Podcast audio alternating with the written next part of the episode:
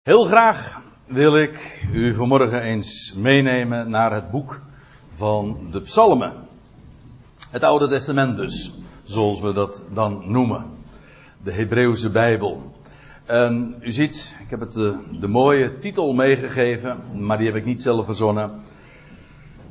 Mijn oog is op u. En dat is een woord, een uitdrukking die we tegenkomen in die psalm. Die we dus vanmorgen onder ogen zien. Het is geen hele lange psalm. 13 versen. Nee, pardon. Uh, 11 versen in totaal. En we willen dat eens wat nader met elkaar bezien. En laat ik eerst even een overzicht geven van deze psalm van David. Want dat staat erboven. Uh, hoe deze psalm in elkaar steekt, de structuur, zodat je even ook een overzicht hebt van waar het eigenlijk om gaat en hoe het is ingedeeld. Als we dan de eerste twee versen lezen, dan gaat het over degenen die gerechtvaardigd zijn, de gerechtvaardigden, en zoals dat dan genoemd wordt, in wie geen bedrog is. Dan vanaf vers 3 tot en met vers 7 dan, dan klinkt gejammer, maar ook de dankbaarheid voor goddelijke bewaring. En dan in het midden van de psalm, vers 8 en 9, daar vinden we een goddelijke instructie en bovenal een belofte. En die belofte, dat is waar we het zojuist even over hadden, of in ieder geval wat u al zag, die titel, Mijn oog is op u. Dat is die belofte en wat daarop volgt. En dan vervolgens, deze psalm, deze structuur, dat noemen ze met een mooi woord inversie. Dat wil zeggen, de, de psalm is naar binnen gekeerd. Het keert, zoals je dat hier ook ziet, dit is het middelpunt van de psalm. En dan het tweede gedeelte, dat valt dan samen met het, het een na laatste. En hier in vers 10, daar klinken weer de smarten, maar aan de andere kant ook Gods goede tierenheid. En dat u ziet, dat loopt parallel met dat gejammer aan de andere, aan de, en aan de andere kant die bewaring van God. En dan vervolgens de, in het laatste vers, daar wordt opnieuw weer gesproken over de rechtvaardigen en de oprechten. Waarbij de rechtvaardigen uiteraard de gerechtvaardigden zijn uit vers 1. En de oprechten, dat zijn degenen in wie geen bedrog is. Zodat het weer afsluit met dat waar het mee begon. En het hart van de psalm, dat is dus dit. Gods belofte en tevens ook zijn raad. Mijn, ik raad u. Er is trouwens nog iets opmerkelijks over deze psalm, want in vers 1 tot en met vers 7 is het David die spreekt. En dat geldt ook voor het laatste gedeelte, vers 10 en vers 11. Daar is David die spreekt, terwijl in het hart van de psalm is het God zelf die spreekt. Dat blijkt uit de, de persoonlijke voornaamwoorden die gebruikt worden. En dan is het mijn oog is op u. Dat is het God die aan het woord is.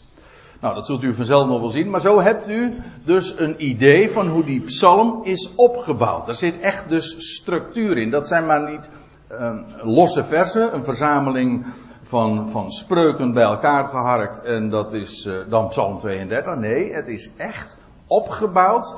En vooral die inversiestructuur is altijd prachtig omdat het laat zien waar het eigenlijk allemaal om gaat. Namelijk het centrale. Het middelpunt. En dat zie je heel duidelijk ook uh, in deze weergave. Nou, daarmee hebben we dus een, een, een overview van deze psalm. En dan is het denk ik de tijd om eens uh, wat nader te bezien waar het, wat er dan allemaal zo precies staat. Nou, het begint dan zoals zoveel psalmen beginnen, want u weet, David is uh, veruit degene die de meeste bijdrage aan het boek der psalmen heeft geleverd. En daar staat ook van David. Eigenlijk staat er trouwens tot David. Niet direct zozeer van David, maar tot David. Waarmee, waar je trouwens niet al te veel conclusies uit kunt of moet trekken. Want tot David, dat kan dan twee dingen betekenen. Of het behoort tot David. Of het is, dat zou eventueel ook nog kunnen, het is gericht tot. David. Uh, dit voorzetsel tot of voor of aan, dat is breed genoeg om dat alles in te sluiten. Maar in ieder geval, die naam van David, ja, die staat bovenaan. En zoals uh, dat gezegd kan worden van veel psalmen, en dit zijn trouwens niet mijn eigen woorden, laat ik dan Petrus maar eens citeren, wat hij ooit sprak op de Pinksterdag, Handelingen 2, dat hij zei dat hij ook een psalm aanhaalde. Wat zeg ik? Hij haalde diverse psalmen aan van David. En dan zegt hij, ja, David spreekt wel over mijn hè, en, en ik, maar uiteindelijk, dat gaat, het gaat niet over David zelf maar over de zoon van David die daar in het woord is. Daar hij nu een profeet was en in de toekomst zag en sprak van de Christus, de Messias, de zoon van David. Ik haal nu dus gewoon aan wat, wat Petrus zegt. Met andere woorden, daar zit ook alweer een hele dubbele bodem in natuurlijk. David, dat is ook een, trouwens een titel voor de Messias. Vooral als je bedenkt dat de, het, de naam David, David, of hoe je het ook maar zeggen wil, met welke, in welke taal, betekent geliefde. En dan denk ik aan uh, een woord dat je een paar keer in het Nieuwe Testament ook vindt, dat gesproken wordt over de zoon van David. En daar staat er, deze is mijn zoon, mijn geliefde. Mijn, als je het in het Hebreeuws zegt, mijn David. Dus ja, dan weet je eigenlijk ook meteen waar het over gaat. David, de zoon van David. Het is een leerdicht. De, hier staat in het uh, Hebreeuws, dat vind ik nog wel even aardig om uh, erbij te vermelden, mashkil, dat zegt u niet zoveel, maar we vinden dat woord uh, heel vaak in de Bijbel. En bijvoorbeeld, voor mij is de bekendste versie, of de bekendste plaats waar dat ook gebruikt wordt in Daniel 12, vers 3, waar ges, gesproken wordt over de eindtijd van Israël en dat daar in de in Israël God een, een volk heeft, een, een, een, groep van getrouwen. En die heten dan daar, in onze vertaling staat dan de verstandigen. Maar eigenlijk, ja, in het Hebreeuws staat daar de masculim. Ja, ik associeer het meteen met de titel van een, een boek. Van een goede vriend van mij, Menno Heijman. Die uh, een boek ooit schreef, een dikke roman, De Masculim. Maar uh, dat is dus daaraan ontleend. En dat heeft te maken met de intelligentie. Hè? Met dat wat je doet uh, uit overwegingen. Dat is wat verstandig is, toch? Hè? Dat je denkt. Dat je argumenteert. Dat je weegt. Over, uh, en je weegt het nog eens een keer over. Dat is een overweging. Hè? En kortom, daar heeft, dat heeft te maken met intelligentie. Met verstandigen. Dat is dat woord. En vandaar ook dus weer een leerdicht. Dat wil zeggen dat wat doet overwegen, dat wat je onderwijst. We komen dat woord trouwens straks nog een keer tegen. En u vindt deze uitdrukking in het boek der psalmen heel vaak te, terug. Om precies te zijn dertien keer. En iedere keer staat er dan boven in de psalm uh, een leerdicht. Niet altijd van David, ook van de Koragieten, maar in ieder geval een leerdicht een, een gezang of een woord of een psalm dat bedoeld is om te overwegen, om over te denken. Kortom, dat woord. Maskil, een leerdicht. Nou, dat uh, is precies wat wij vanmorgen ook gaan doen. Ter overweging. En dat betekent dus, het vraagt onze attentie en wij denken daarover na. We lezen verder. Het begint met een prachtig woord, hè? want dit is dan eigenlijk wat we in vers 1 zagen, dat is het opschrift. En dan begint het met een woord waar ik altijd blij van word. Nou ja, niet zozeer in onze vertaling, want dat is wat, ja, dat heeft een wat vreemde klank, welzalig. Dat is geen beschuldiging hoor, maar het is oud-Nederlands en wij weten niet echt meer wat het betekent. Het heeft een zo'n, ja, wat zal ik zeggen, uh, een, uh, een godsdienstige klank gekregen, waarbij, we, waarbij je nooit helemaal je, je, je, je vinger erop kan leggen. Wat betekent dat nou? Het is zalig. Alles kan zalig zijn. Maar het woord wat hier gebruikt wordt in het Hebreeuws, dat is mooi. Dat is. We, we, kennen hem ook als een naam. Hij is een van de twaalf stammen van Israël. Een van de twaalf zonen dus van Jacob. Een van, daarvan was Aser. En dan zegt en dat is ook mooi als je dat in het boek van Genesis naleest. Ik heb eventjes de verwijzing naar de precieze plaats niet erbij gegeven, maar ergens in Genesis 31, 32 moet dat zijn.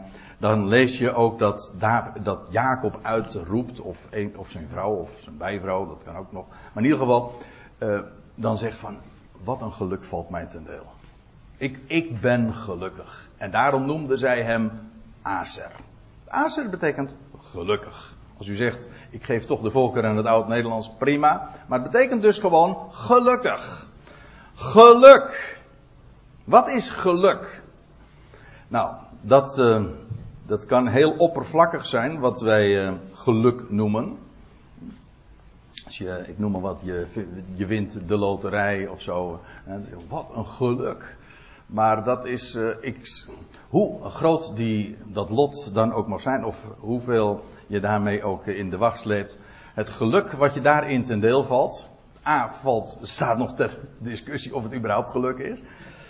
En B, het is maar zo vergankelijk. Het is zo oppervlakkig. Het is zo broos.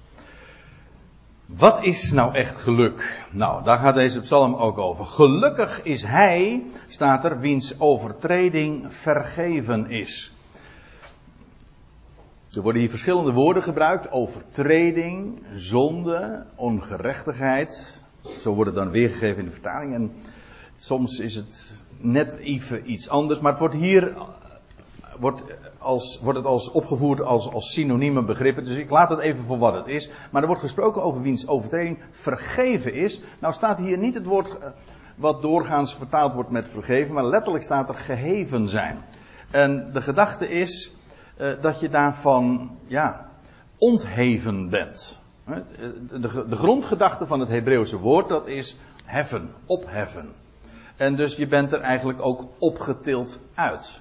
Het is dus veel meer dan alleen maar vergeven. Uh, uh, wat toch vooral bij ons de klank heeft van het wordt losgelaten, uh, hebben het er niet meer over. Het, is, het wordt overgeven, overgegeven.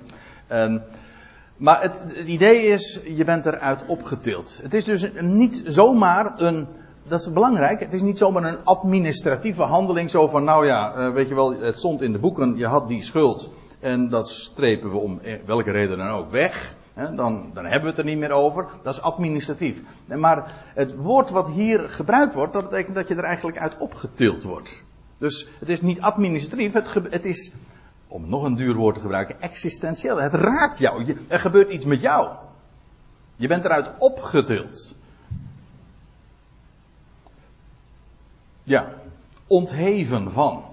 En laten we verder lezen gelukkig is hij dat de overtreding, dat wat jou achtervolgde, wat je ooit gebroken had en daarmee de schuld ook die dat weer met zich meebrengt, als, dat je, als je daarvan ontheven bent. Wiens zonde bedekt is, iets wat bedekt is, een, een iets ander Hebreeuws woord wordt er doorgaans voor gebruikt en dat, dan is het dan wordt het in onze vertaling dan weergegeven met verzoenen, maar eh, in, in de Hebreeuwse Bijbel, eh, Kippur, Kippur, Yom Kippur bijvoorbeeld, de verzoendag, dat is eigenlijk de dag van de bedekking. Dus niet dit woord trouwens, maar het idee daarbij is, iets, de zonde wordt bedekt. En dat betekent, het wordt niet gezien. Daar hebben we het niet over. En er is ook, en er is een, trouwens nog een ander Bijbels beeld ergens in de kleine profeten. Bij Micha vind je dat, dat God zegt uh, over zijn volk: Ik zal hun zonde werpen in de diepte der zee. Dat wil zeggen, daar ligt het op de bodem, bedekt door die, die, die enorme oceaan. En dat is ook bedekt, onvindbaar, niet meer gezien. En zegt die mooie die tekst op die ansichtkaart, daar mag niet gevist worden. Hm? Ja. ja, dat is bedekt. Hoewel mensen graag vissen op zulke plekken. Hè? Dat is ook leuk. Nou ja, leuk weet ik niet, maar in ieder geval, mensen doen dat graag. Vissen op uh, zulke plekken waarvan God zegt, weg ermee. Wiens gelukkig degene wiens overtreding ontheven is, of daarvan ontheven is, wiens zonde bedekt is, wel gelukkig, weer dat woord, welzalig, gelukkig de mens wie de Heere, de godsnaam Yahweh, de ongerechtigheid niet toerekent. En het mooie is, uh, het frappante ook van deze psalm is, ze wordt ook aangehaald in het Nieuwe Testament. één keer. En dan doet Paulus dat in Romeinen 4. En ik kan het niet nalaten, en ik vind ook dat ik verplicht ben, om daar even met u naartoe te gaan. Dit vers wordt aangehaald door Paulus, vanuit de Septuaginta dan weer, vanuit de Griekse vertaling. Maar dan staat er dit. Laat ik eventjes een, klein beetje de context er ook bij betrekken, zodat we weten waar we het over hebben. Dan staat er in uh, vers 3 van Romeinen 4, want wat zegt het schriftwoord? En dan gaat Paulus in zijn betoog in, Romein, in de Romeinenbrief, haalt hij Genesis 15 vers 6 aan. Daar staat, God geeft daar een belofte aan Abraham, onvoorwaardelijk. Kijk naar de sterrenhemel en dan krijgt hij de belofte. Die oude man die niet in staat was om eh, nageslacht via Zara te verwekken. En dan God zegt, zo zal jouw nageslacht zijn. En dan staat er, Abraham geloofde God. Hij, geloven betekent maar niet uh, een, een, want dat is bij ons, hè, heeft, dat woord geloof heeft ook een bepaalde godsdienstige klank gekregen. En waarbij het de gedachte heeft, bij misschien wel iedereen, of vrijwel iedereen, uh, iemand heeft een geloof, dat wil zeggen een religie, hè, hangt iets aan. Je hebt een, een aantal dogma's en daar hou je je dan aan. Maar dat is niet wat de Bijbel geloof noemt. Geloof, dat is niet een aantal dogma's onderschrijven, dat is vertrouwen. Iemand vertrouwen. Let wel, Abraham, er werd van Abraham helemaal niks gevraagd wat hij moest doen. Maar God geeft hem een belofte. En Abraham had geen idee hoe God dat zou gaan vervullen. Maar dat was Abraham's zorg ook helemaal niet. Want als je iemand vertrouwt, ja, dan zal het je zorg zijn. Uh, hoe dat, dat gerealiseerd wordt, dat is aan die ander. Als die ander dat belooft, als God dit belooft, als Hij God is en Hij belooft dat, dan komt het dik voor elkaar. Dan kan ik Hem vertrouwen. Kijk, dat is vertrouwen. God vertrouwen. Dat is heel wat anders dus dan ja, een, een aantal dogma's onderschrijven. Je, als je weet, Hij is God. Ik kan, ik kan van Hem op aan. Ik denk, laat ik dat even nog bij mogen zeggen. Ik kan er niet te diep op ingaan, want we hebben nog een aantal versen door te bespreken. Maar ik denk dat heel veel religie, om niet te zeggen alle religie, in feite ongeloof is. Dat wil zeggen, wantrouwen van God. Men, men hangt een religie aan. Waarom? Om zich een plaats te verzekeren, de goedkeuring te verzekeren. Hè, of een plaats in, de, in het hiernamaals. Want, maar waarom? Omdat die God eigenlijk niet te vertrouwen is. Dus je moet die, je, je plaats ver, verzekeren. Zeg van, en dus, om, en u zegt van, ja, dat, dat geldt voor andere religieën. Nee, de christelijke religie net zo. He, zoveel mensen die, die geloven, die hebben gekozen voor Jezus, of die gaan naar de kerk. Waarom? Ja, nou ja, dat is de enige manier, het kerkenpad, die naar de hemel leidt. In en al wat daarachter zit, dat is wantrouwen. Je vertrouwt die God niet echt. En daarom sluit je een deal. Godsdienst is een deal. Vertrouwen wil zeggen, die God, die hemel en aarde gemaakt heeft, die alles bedacht heeft, wiens creatuur ik ben, hij is God, maar hij is ook mijn vader. Ik kom uit een woord, ik ben door hem bedacht en ik kan het allemaal aan hem overlaten. Hij is Abba. Vader. Waar ook nog de gedachte in zit van het begint bij hem. Hij heeft alles gemaakt en het eindigt ook weer bij hem. Dat is Hebreeuwse symboliek, de alef, de beet. Nou ja, voor wie het weet waar ik het over heb, die begrijpt het. En als u, niet, als u dit niet weet, dan uh, laat u dat maar even gaan. Maar weet u, God is vader. En je mag hem vertrouwen. En Abraham geloofde God. En dan staat er, en het werd hem tot gerechtigheid gerekend.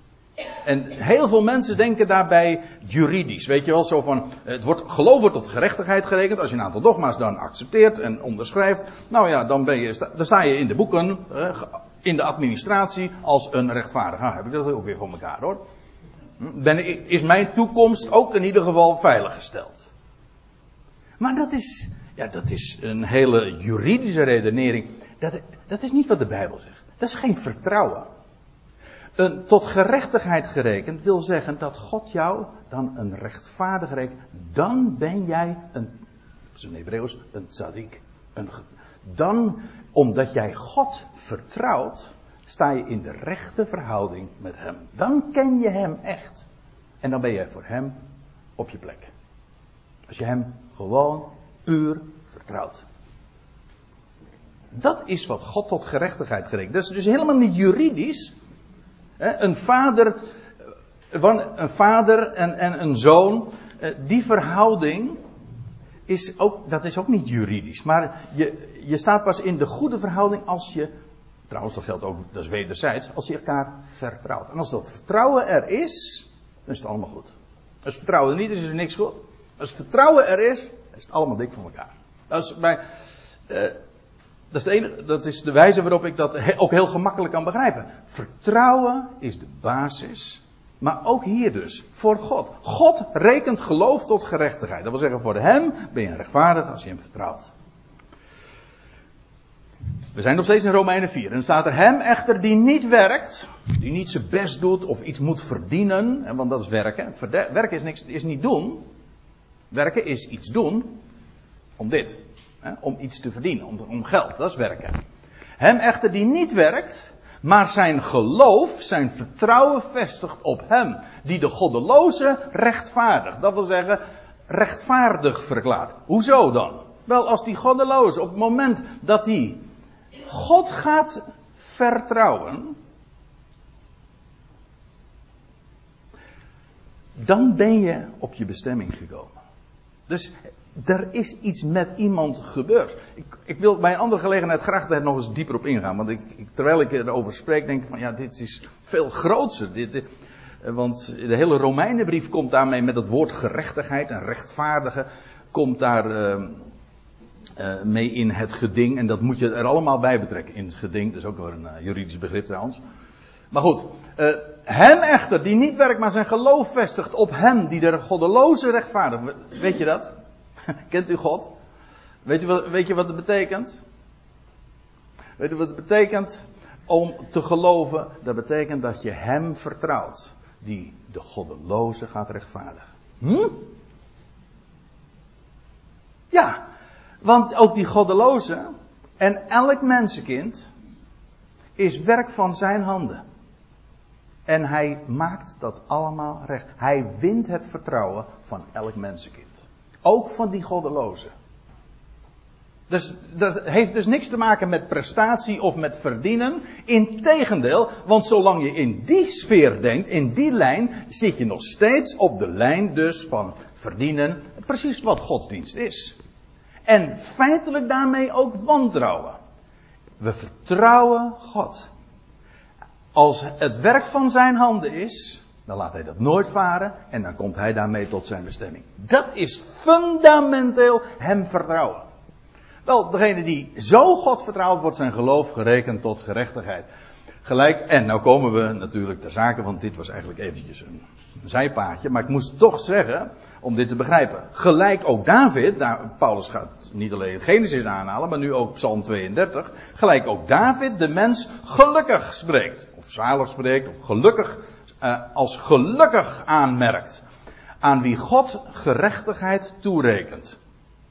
Zonder werken, dus zonder enige verdienste, speelt geen rol. Op het moment dat je die in die sfeer denkt, heb je dus nog niet begrepen wat geloof in de Bijbel is. En wat God tot rechtvaardigheid rekent. En nou komt het citaat, gelukkig hij wie, er ongerechtigheden vergeven en wie zonde bedekt zijn. Gelukkig de man wiens zonde de Heer geen zin zal toerekenen. Dat is het. Dat is dat citaat dus uit Psalm 32. Dus Paulus die voert dat ook deze psalm aan in zijn betoog. We gaan weer terug naar, uh, naar Psalm 32. Waar die mens dus gelukkig gesproken wordt in wiens geest geen bedrog is. Maar vertrouwen.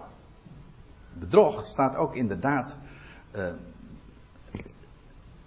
dat, is, uh, dat heeft te maken ook met het feit dat je liegt, de feiten ontkent of verdraait of ten onder houdt. En dat is bedriegelijk. Het staat allemaal tegenover vertrouwen. En betrouwbaarheid. Want staat er in Psalm 32, zolang ik zweeg. We weten trouwens niet waar deze psalm aan refereert. Ja, het is een psalm van David, of aan, aan, aan David, laat ik het dan correct zeggen.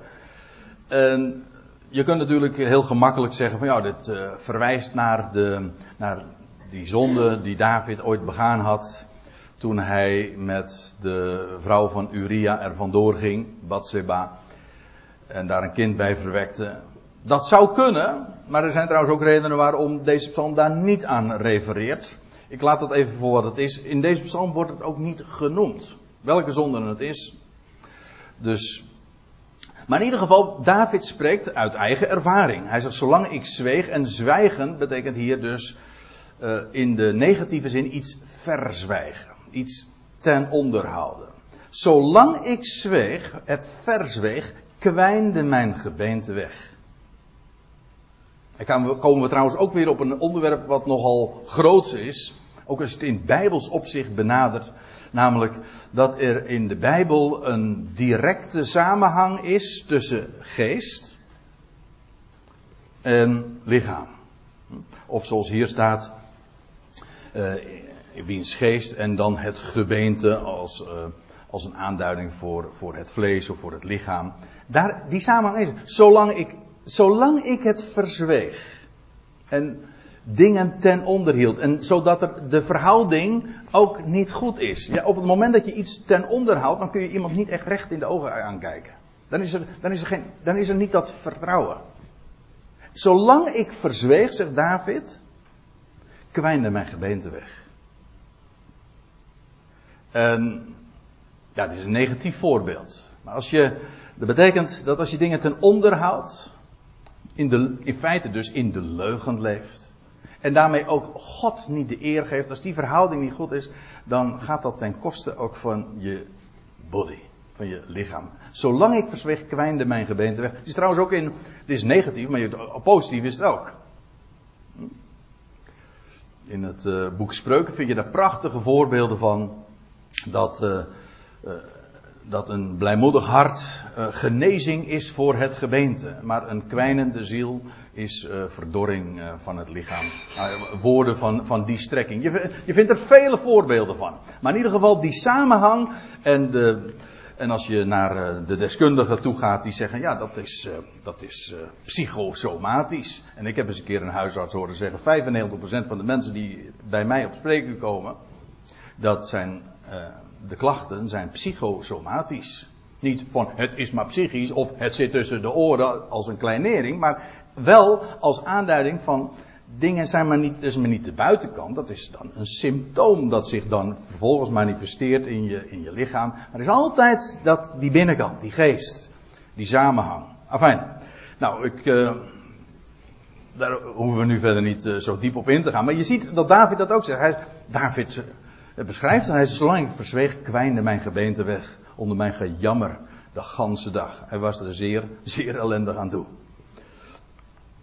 Want dag en nacht drukte uw hand zwaar op mij. Dat is een uitdrukking die je wel vaker in de Bijbel vindt, dat de hand op de van, van de Heere uh, op iemand drukt. Ook in de zin dus van te neerdrukt.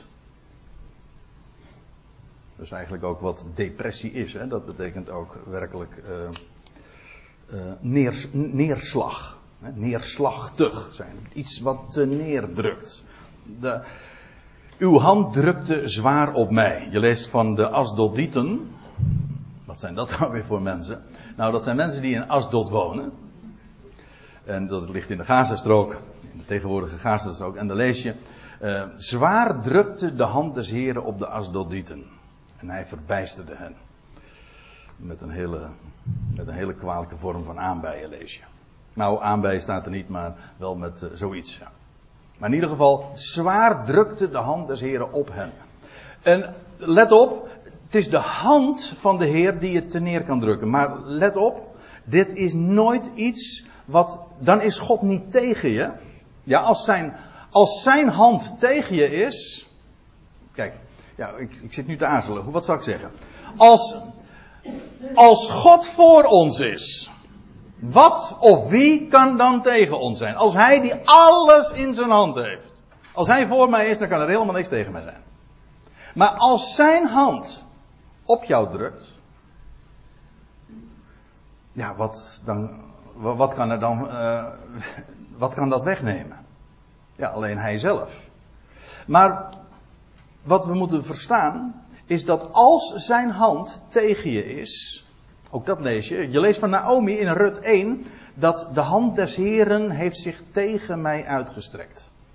Dat zegt ze dan tegen, die, uh, tegen de schoondochters. Als ze daar in Moab zijn, ze, is er man kwijtgeraakt, ze is er zonen kwijtgeraakt, in armoede, et cetera. Allemaal ellende. Zegt de hand des Heren. Noem mij maar Mara voortaan. Bitterheid. Want de hand des Heren heeft, uh, heeft zich tegen mij uitgestrekt. Maar ook als die hand, vergis je niet, als die hand zich tegen je keert, dan nog is zijn hart voor jou. Kijk, en dat is weer dat vertrouwen waar we het over hebben. Er staat in, in Klaagliederen 3, vind ik een prachtig, prachtig woord. Klaagliederen 3, vers 3. Daar staat er, niet van harte verdrukt hij en bedroeft hij de mensenkinderen.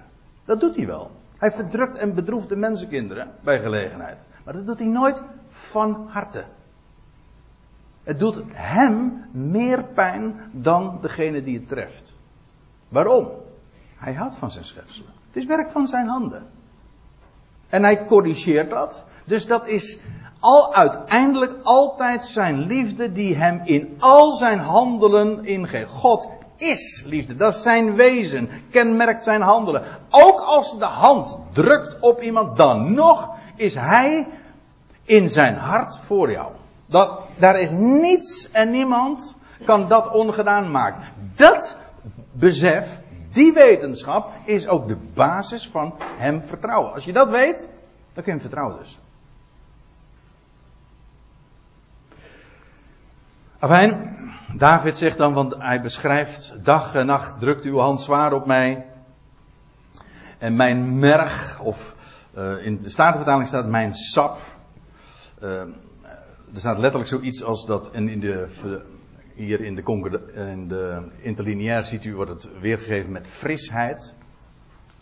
Uh, dat wil zeggen, mijn vitaliteit, de frisheid, de levenssappen, om zo te zeggen, die verdroogde als als in zomerse hitte. Er bleef niks van over. Uh, je wordt verdord, te neergeslagen. Nou, u begrijpt wel, dat is gewoon een alom, dat zijn allemaal termen die allemaal te vangen zijn onder die ene uh, vlag van zware ellende. Er staat er nog bij, Sela. Ja, dat is, uh, we komen dat natuurlijk heel veel keren tegen. Als ik me niet vergis, 72 keer in het boek van de Psalmen. En dan nog een paar keer in, in Habakkuk. Dat is een muzikaal teken, een rustteken. Een intermezzo staat er hier ook in de interlineair. Een teken. Nu, nu even. U begrijpt, uh, als de muzikale aanduiding is, of een dichterlijke aanduiding, dan moet je dus bij de declamatie of het voordragen hier even pauzeren. Er zit meer achter, ik kom er straks nog op terug, maar in ieder geval is dit ook de gedachte van dat woord. Een rustteken. Maar denk alvast even door bij rustteken. Een teken van rust. Ik lees even verder. Uh, het, de, keerpunt is vers 5. Mijn zonde, ik bedoel het keerpunt van die ellende en die hand die zwaar op hem drukte. Mijn zonde, zegt David dan, maakte ik u bekend. Niet omdat God dat niet wist, maar hij erkent dat. Het is een bekennen van. En dat staat dus tegenover het uh, tot al die tijd bedekken, het toedekken of het verzwijgen ervan. En mijn ongerechtigheid verheelde ik niet. Ik hield het niet meer achter. Op het moment dat een mens dat ook doet. Het, gro het grote probleem van de mensen is dat ze. Ja, de mensen, dus een heel algemeen en gegeneraliseerd wat ik nu zeg, maar uh, zoveel problematiek die mensen ervaren in hun leven wordt veroorzaakt door het feit dat ze leven in de leugen en dingen verbergen. En niet open zijn, niet dat eruit gooien. Ik bedoel, dit, in het algemeen zelfs is dit waar. Naar mensen toe. En zo, zo vervreemden mensen ook van elkaar. Doordat je. De, vervreemding, daar begint. Dat wordt veroorzaakt door wantrouwen. Waarom zou je uh, aan een ander iets toedekken? Of waarom zou je dat uh, niet bekendmaken? Dat, dat zit, daar zit een gedachte achter. Die ander is eigenlijk niet te vertrouwen. En dat, daar begint vervreemding. En dat kan zelfs eindigen in vijandschap. Maar dat is naar God toe ook. En op het moment dat dat opengegooid wordt, zoals David zegt, ik maak het u bekend, ik erkende het. Niet langer heb ik het, heb ik het uh, ontkend. De ontkenningsfase is voorbij. Mijn zonde maakte ik u bekend. Mijn ongerechtigheid verheelde ik, heelde ik niet. Ik zeide, ik zal de Heer mijn overtreding beleiden.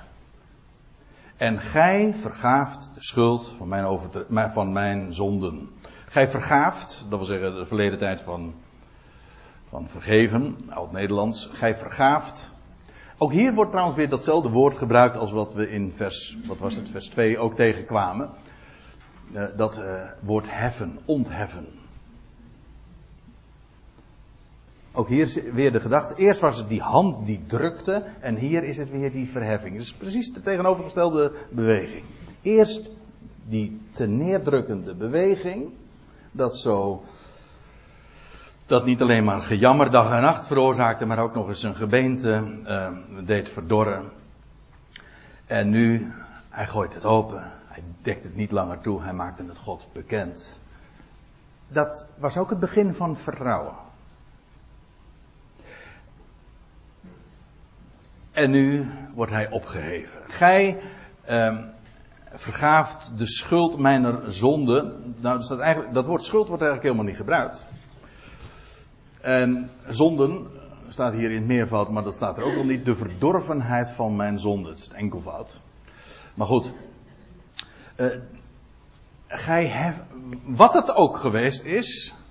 David erkende het als zonde en ook de verdorvenheid ervan. En daaruit wordt hij opgetild. En dan staat er en weer een rustteken. Sela. Daarom, vers 6, want we, ik, ik moet eh, verder gaan, zie ik. Daarom bidden iedere vrome tot u. Nou, ik had het al over, uh, over het woordje zalig. En nu hebben we weer zo'n woord. We komen het zo vaak tegen als we de Bijbel openen. Hè, van, die, van die bekende terminologie, van die bekende woorden maar die uh, van die connotaties hebben, die van die associaties hebben, die klank hebben van. Hm? Uh, waarbij je in ieder geval op een verkeerd been gezet wordt. Ik weet niet hoe het bij u is met het woord vroom, maar voor mij heeft het vooral een negatieve gevolgswaarde. Niet bij iedereen, dat weet ik, dus dat is subjectief wat ik nu zeg. Maar vroom, dat. Hm? uh, hebben we vooral de gedachte ook van schijnvroom. Maar u moet zich voorstellen, vroomheid, uh, dat is hier, dat is mooi. In de, uh, hier in deze in de wordt het weergegeven met getrouwen. Er staat in het Hebreeuws het woordje gassiet. Kent u hem? Als u een beetje vertrouwd bent met het Jodendom, dan, dan herkent u vooral het meervoud. Gassidim. Dat zijn de, dat zijn de Joden, ja, de orthodoxe Joden, maar de, zij worden genoemd de Chassidim. En dat heeft dan weer te maken met dat woordje Geset. Gods goede met goede tierenheid, met, met hem. Ik heb begrepen dat dit woord afgeleid is van, van buigen, het hoofd buigen. En dus daarmee van, van eerbied, van ontzag. Dat is, dat is de diepe betekenis van dat woordje uh, Chassid. Het komt dus heel erg uh, dicht bij eh, dat woord dat we in het Nieuwe Testament tegenkomen van uh, eerbied. Nou, wat was dat woord nou ook weer? Het wordt in onze vertaling anders weergegeven, maar ik kom er even niet zo gauw op. Oh ja, uh, godsvrucht. Ja. In, de nieuwe, in, de, in de Nieuwe Testament wordt het altijd vertaald met, met godsvrucht geeft ook weer van die rare klanken bij gedachten, want dan denk je meteen aan, aan, fruit, een banaan of een appel. En dat heeft er niets mee te maken. Dat vrucht, dat is, uh, Gods vrucht wil zeggen dat je hem vreest. God is vrucht, hè? hem vrezen. In ieder geval, dat is dat de gedachte van die, die vrome. Daarom bidden iedere gassit. Eigenlijk, je zou het gewoon onvertaald moeten laten. Daarom bidden iedere Gassiet tot u. Ten tijde dat gij u laat vinden. Kijk, en hier komt trouwens nog iets moois bij. En dat wil ik ook zeker vermeld hebben. En dat is dat de Bijbel, of in dit geval ook deze psalm, spreekt over Davids eigen verleden, zijn eigen ervaringen. Maar het is veel groter. Het gaat over een, een daarom bidden iedere vrome, iedere gassit. Het gaat over meerdere. En dit is niet alleen maar een oproep tot, maar het is ook een beschrijving van. Van toekomende dingen. Er komt namelijk een moment dat het volk van David en de Gassids, Gassidim onder hen, God zullen aanroepen, tot hem zullen bidden en dan zal hij zich ook laten vinden. In de meest concrete zin des woords. Dit is profetisch. Hè? De tijd dat de Heer zich niet langer zal verbergen. U weet, uh, en dat lijkt mij een, uh, gewoon een vaststelling. Vandaag leven we in die, in die tijd, die millennia, dat de Heer zich verbergt. Zozeer ver, verbergt dat iedereen zegt van, is die er eigenlijk? Hm? Is die dood of zo? Je kunt er zelfs theoloog mee worden om te zeggen, God is dood, theologie. Van waar is die? Nou, de Bijbel zegt, hij verbergt zich. Maar er komt een tijd dat hij weer acte de présence zal geven. Dat wil zeggen, dan zal hij zich laten vinden.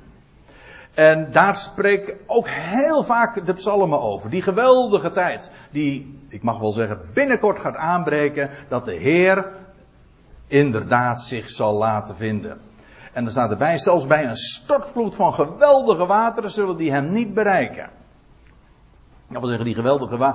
Ja, die geweldige wateren zullen daar niet, zo, daar zul je niet door worden overweldigd of door worden meegesleurd of daarin verdrinken. Dat wil zeggen, hij zal zich laten vinden en die geweldige wateren. En in de Bijbel is dat trouwens ook weer een beeld van, van gewelddadige, geweldige, maar gewelddadige volkeren. De wateren. Ik had er even een verwijzing naar moeten geven, want in openbaring 17 staat dat letterlijk zo. Nou, dan lees je over die, die hoer. Die aan de, aan, er staat er aan, aan vele wateren was gezeten. En dan wordt gezegd, ja, die hoer, dat is de stad Babylon. En dan, en dan wordt er gezegd, die wateren die gij zaagt, dat zijn vele volkeren, talen en naties. Dan weten we meteen wat die wateren zijn. De vol, zoals wij zeggen, de volkerenzee. Dat is het. En dit is ook profetisch. Er komt een tijd dat God zich zal laten vinden. En dan, zal, dan terwijl Israël in grote benauwdheid is en de, de, geweldige wateren op hen afkomen, een stortvloed. In het boek Openbaring 12. Nou, daar lees je, en de vrouw, ja, dat is niet die vrouw in Openbaring 17, dat is, dit gaat over Israël. is een, hier wordt een visioen, een teken in de hemel getoond aan, aan Johannes. En dan zegt hij, en aan de vrouw, dan gaat het over Israël in de eindtijd, werden de twee vleugels van een grote arend gegeven. Nogmaals, dit is een visioen, uiteraard. En dan staat er, en die vrouw die zal naar de, die zal naar de woestijn gevlogen worden. Uh, nee, nee, die vliegt naar de woestijn. Naar haar plaats waar zij onderhouden wordt buiten het gezicht van de slang. De oude slang, de draak, satanas, de diabolos. Een tijd, tijden en een halve tijd. Nou ja, als ik dit vers aanhaal, dan, dan nu ik het aanhaal, denk ik van, god, waar ben ik aan begonnen? want uh, hier staat nogal wat.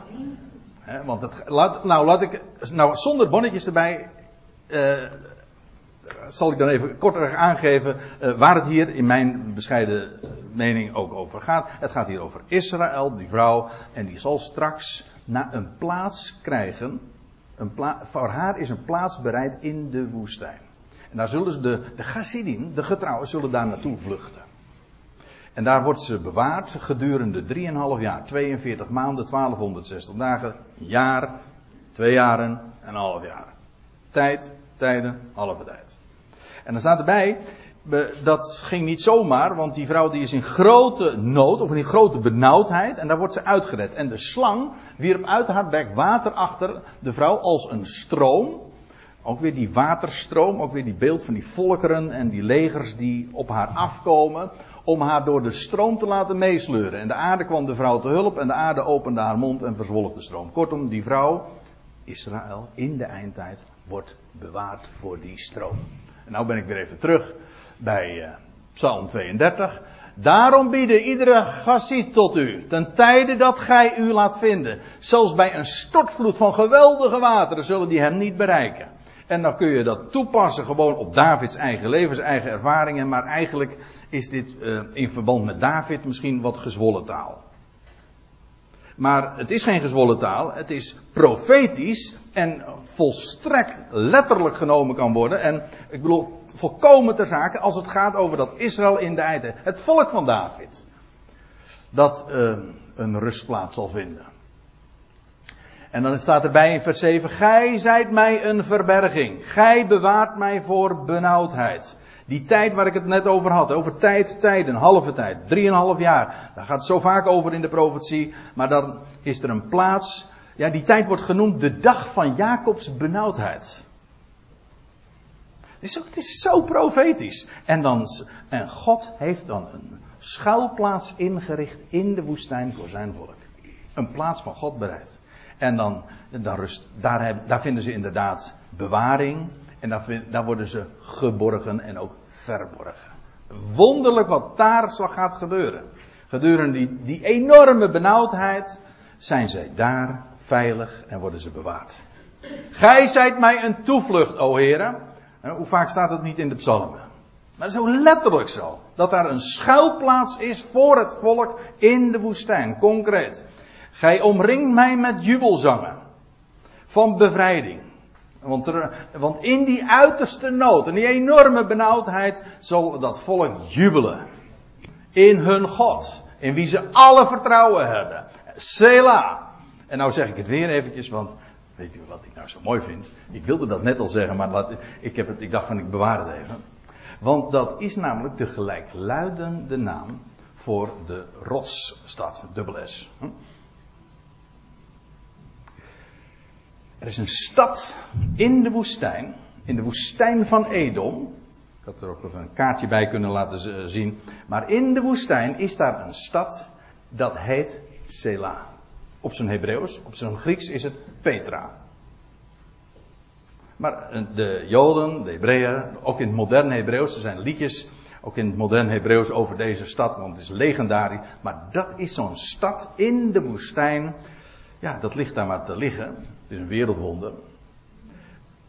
En als u het mij vraagt, ik ga dat nu ook verder niet uh, aantonen, maar er is een plaats in de woestijn van God bereid en daar worden ze bewaard. In die schuilplaats. Hoe? Dat is aan God. En daar vinden ze inderdaad verberging. In die tijd van benauwdheid. God bewaart hen daar. Dus dit is heel letterlijk ook voor dat volk dat in de nabije toekomst dat zo zal ervaren. Dat is geweldig als je daar ook aan, aan denkt. Dat is eh, heel concreet. Dus daar krijgt dit woord Sela. Ik geef toe, eh, in het Hebreeuws eh, is de spelling van het de laatste letter anders dan hier. Geen he, maar een ayin. Dat even voor de, voor de securiteit. Maar aan de andere kant, de, de uitspraak is identiek, Sela. En ik denk dan aan die stad in de woestijn. En dan staat erbij, ik leer u. Dit, is, dit zijn de woorden van David. Pardon, het, het waren de woorden van David. En nu hier in vers 8 neemt God het woord. Ik leer en onderwijs u. En hier heb je weer dat, dat woordje, uh, ja, wat, waar we het eerder over hadden van maskiel. Hè? Dat leren, dat onderwijzen. Ik doe jou overpijnsen. Ik leer en onderwijs u. Aangaande de weg die jij moet gaan. Ook hier weer, ik blijf even de lijn vasthouden, ook profetisch. Die, er is voor, voor dat volk een plaats in de woestijn en God zal ze daarheen wijzen. Daar moet je wezen. In het algemeen is het waar hoor. Want als u zegt van, ja, dit is toch ook persoonlijk waar, dat de Heer ons onderwijst. Hij richt ons en hij geeft ons zijn woord. Dat is, in wezen een universele waarheid van als je hem kent en, en met de schriften bezig bent. Wel, hij wijst jou de weg. Zijn woord is een lamp voor je voet en een licht op je pad.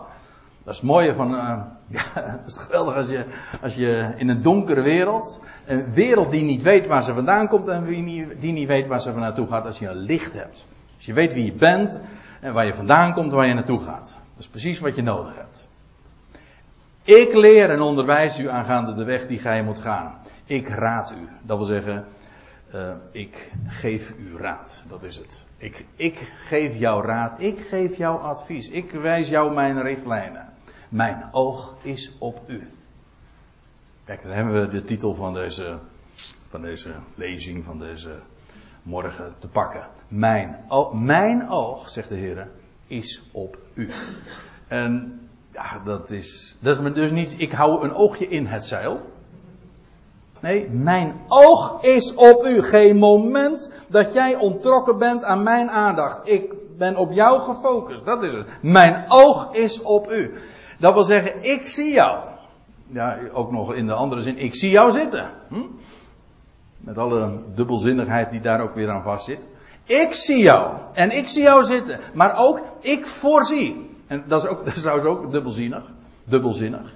Ik voorzie, zegt de Heer. Dat betekent niet alleen maar dat hij vooruit kan kijken. Dat is zo. De Heer zegt zelf. Ik verkondig van de beginnen al de afloop. Dat is omdat hij voorziet. Maar u begrijpt, het woord voorzien heeft ook die klank van. Hij geeft zijn voorzieningen. Juist omdat hij voorziet, kan hij voorzieningen treffen, beschikken.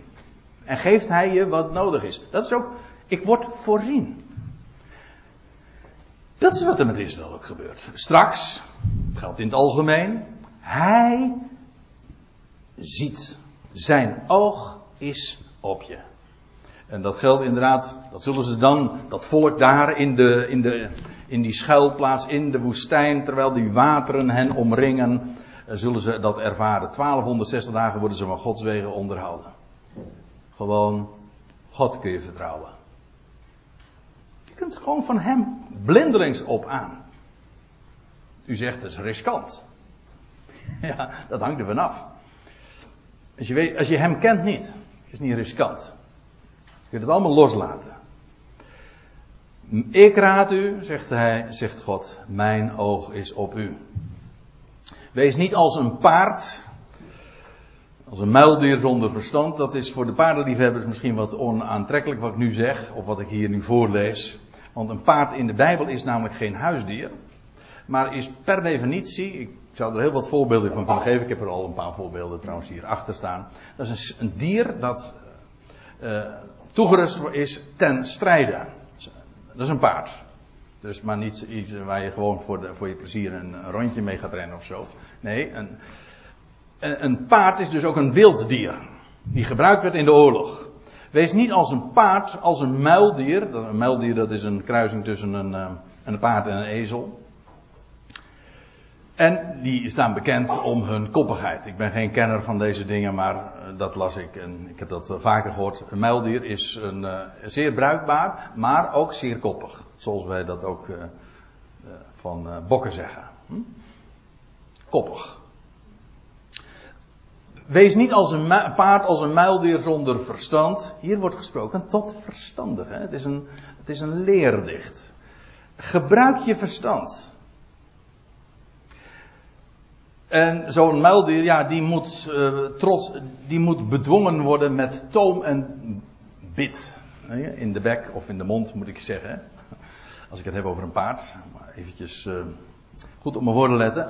Wees niet als een paard, als een muildier zonder verstand. Welk trots men bedwingt met toom en bit. Opdat het u niet te nakomen. Dat, dat laatste heb ik altijd een beetje een merkwaardige zin gevonden. Want, maar er staat letterlijk als het helemaal niet naderbij komt tot jou. Dat wil zeggen, als het niet doet wat jij wil. En daarom heb je die toom en bid dus nodig. Dat is het. Die moet in bedwang gehouden worden. Maar dat is slechts omdat die uh, ja, oncontroleerbaar is. Wees, dit is zo'n raad. Wees niet als een paard, als een muil zonder verstand, die bedwongen moet worden, wiens trots bedwongen moet worden met toom en bid. En er staat erbij, nog bij, talrijk zijn de smarten van de goddelozen. Een mens komt pas tot zijn bestemming als je hem kent. De goddeloze, eigenlijk is het gewoon degene die slecht is en daarmee ook de feiten, de waarheid onderdrukt, degene in wie bedrog is. En feitelijk is dat dus degene, ja, dat is wat goddeloos ook wil zeggen, hem niet kent. Nou, als je hem niet kent, heb je dus, dan mis je alles. hem niet vertrouwt, dan houdt dat per definitie in dat je daar de smarten van ondervindt. Dit is trouwens ook weer universeel waar. Ik bedoel ook, ja, universeel is dit een principe, maar ook profetisch in de dagen van de toekomst. Dat God de volkeren gaat treffen. Dat de Heer, dat, je leest in Psalm, dat is Psalm 2. Daar staat er van dat de volkeren zeggen van, uh, wij, dat ze, de Verenigde Naties, die dan op gaan trekken naar Jeruzalem, naar het Midden-Oosten. Dat is gewoon letterlijk waar. En, en ze zullen het gaan opnemen tegen Jeruzalem. En dan zegt de Heer, de Heer lacht, de Heer spot met hen. Denk je nou werkelijk, ik heb zo mijn voornemen, mijn plan en ik trek mijn baan. En ik doe dat. Als jullie daar niet mee wensen te rekenen, dan zul je, dan je mijn hand te, zal zich tegen je keren. En keihard. Dan is de Heer ook inderdaad zonder pardon. Ik wou zeggen zonder genade. Maar uh, dat, dat is dan weer niet helemaal waar wat ik dan zeg. Maar in ieder geval, u begrijpt wat ik. Er valt met God niet te spotten. En dat zal straks ook blijken. Degene die niet rekent met God, de Heer spot met hen. Hij verbrijzelt hen als pottenbakkerswerk. Er zit trouwens ook weer hoop in. Want hij uh, herstelt dat dan ook weer, hè, als de ware pottenbakker. Maar goed, tolrijk zijn de smarten van de goddelozen, maar wie op de Heer vertrouwt, hebben we het weer. Dan zijn we weer terug bij af. Maar wie de Heere vertrouwt, hem vertrouwt, die omringt hij met goedertierenheid. En hier heb je weer dat woord wat we al eerder tegenkwamen, maar dan in iets andere vorm, gezet. Gazit. Die goede tier, de vriendelijkheid van God. Wie op hem vertrouwt, die, die wordt omringd met zijn goede tierenheid. En dan eindigt de psalm met een geweldige, ja, met een geweldige uitroep van vreugde. Niet alleen maar met verheugen. Verheug u in de Heer. En juicht gij rechtvaardigen. Juichen, jubel uitbundig. Wij, zijn, wij Nederlanders zijn niet zo. We voor de pauze hadden, voor de, voor de pauze, voor de dat de samenkomst begon, hadden we het er nog eventjes over. Je hebt van die samenkomsten die gehouden worden, die veel uitbundiger zijn. Ja, hiernaast bijvoorbeeld. Waar mensen dat uh, gewoon hun een volksaard, een temperament, heeft dat ook veel meer uh, in zich. Om uitbundig te juichen. De Bijbel komt ook uit zo'n klimaat waar, waar uitbundigheid niet vreemd is. En als je blij bent, dan, dan dan laat je dat ook in alle, aan alle, in alle dingen merken. Gewoon automatisch. Dat is niet omdat het moet, maar gewoon dat zit erin. En trouwens, dat geldt met verdriet ook zo. Dan laat je dat ook merken. Dan hou je dat ook niet binnen. Wij zijn zo verkrampt dikwijls. Maar goed, uh, juicht, jubelt uitbundig. Als je hem kent, heb je zoveel reden. Heb je alle reden om je te verheugen. En juich gij rechtvaardig. Heb je weer, hè? De, de rechtvaardigen, dat zijn degene. Wat rekent God tot rechtvaardigheid? Als je in de Bijbel wordt rechtvaardig tegenkomt, moet je denken: aha, dat is degene die God gelooft. Hem vertrouwt. Want dat, zo rekent God. Verheugt u in de Heer en juicht gij rechtvaardigen. Jubelt alle gij oprechten van hart. En die oprechten van hart, dat, zijn, dat staat dan weer tegenover degene die bedrog hebben. Bij wie, bij wie geen geest van bedrog is. Dat wil zeggen, hem vertrouwen. Dat geeft de, dat is de basis van werkelijke vreugde, maar ook van triomf, van die, die jubel. Je weet, Gods woord houdt gestand. Hij vervult zijn plannen en daarom, daarom op dat, dat opgeheven hoofd. Dat vertrouwen in Hem. En ook dat opgeven hoofd omdat je vooruit kijkt naar de toekomst. Hij heeft de toekomst in handen. En Hij is getrouw en Hij vervult het alles. Verheugt u. Juicht gij rechtvaardigen die God vertrouwt. Jubelt alle gij oprechten van hart. En daarmee zijn we gekomen aan het einde van deze psalm. En ik stel voor dat wij ook een lied gaan zingen.